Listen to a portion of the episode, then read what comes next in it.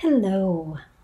The last competency we're going to look at in this managing system change and progress topic is that the coach invites the system periodically to reflect on their progress, to adapt their goals and their plans and methods as they need to.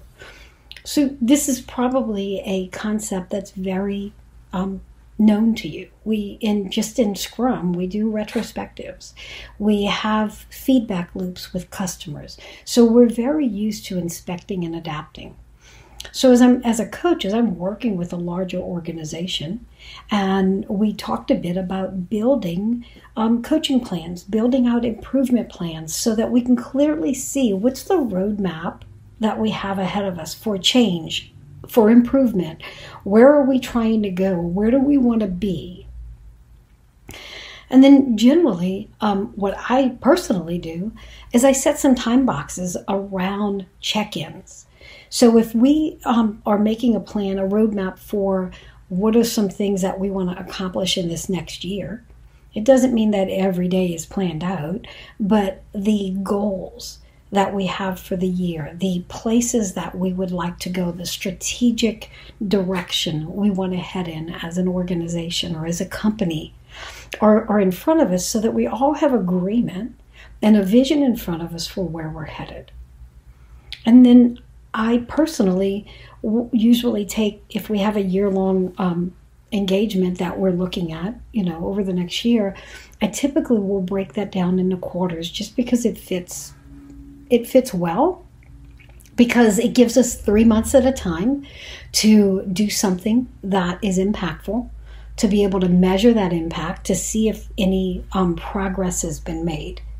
And then we check in.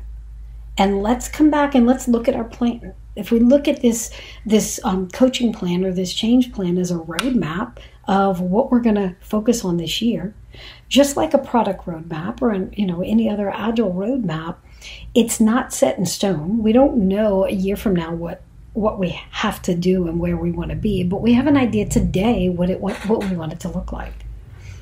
So prioritizing the work that we're going to do, then we go and do it. Go work together on it. Go go follow that plan. Let's work together and march toward the direction that we all have a vision for.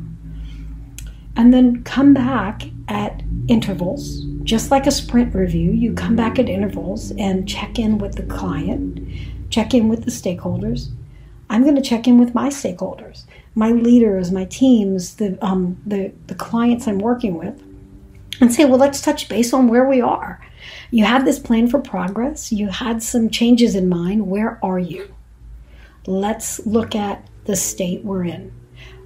Have we made progress towards the goal we want to make? What progress have we made? What are we? Um, what did we originally think we wanted to focus on that we've now realized is not applicable or not as important? What new things have arisen?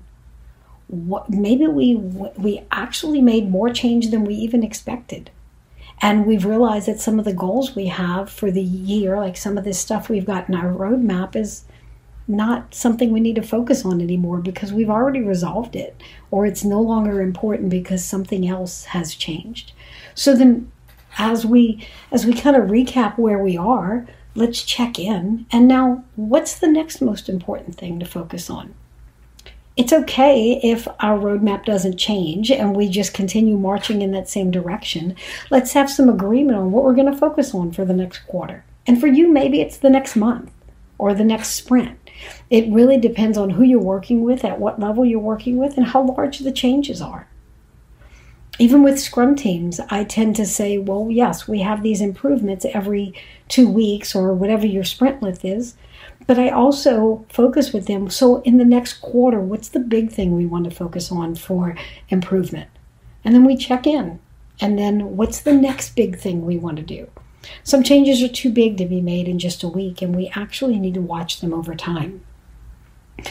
So, the competency here is really that there's an understanding um, not just about Scrum and how we need to have the feedback loops that we have in Scrum, but if you're an Agile coach and you're helping an organization, feedback loops, managing progress, understanding goals, setting goals.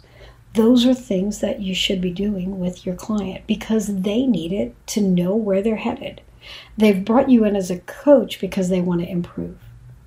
And the best way to help someone to improve is to clarify where they want to go, what they want to change, and where they want to be when they're finished with the coaching. How will they know the coaching is successful?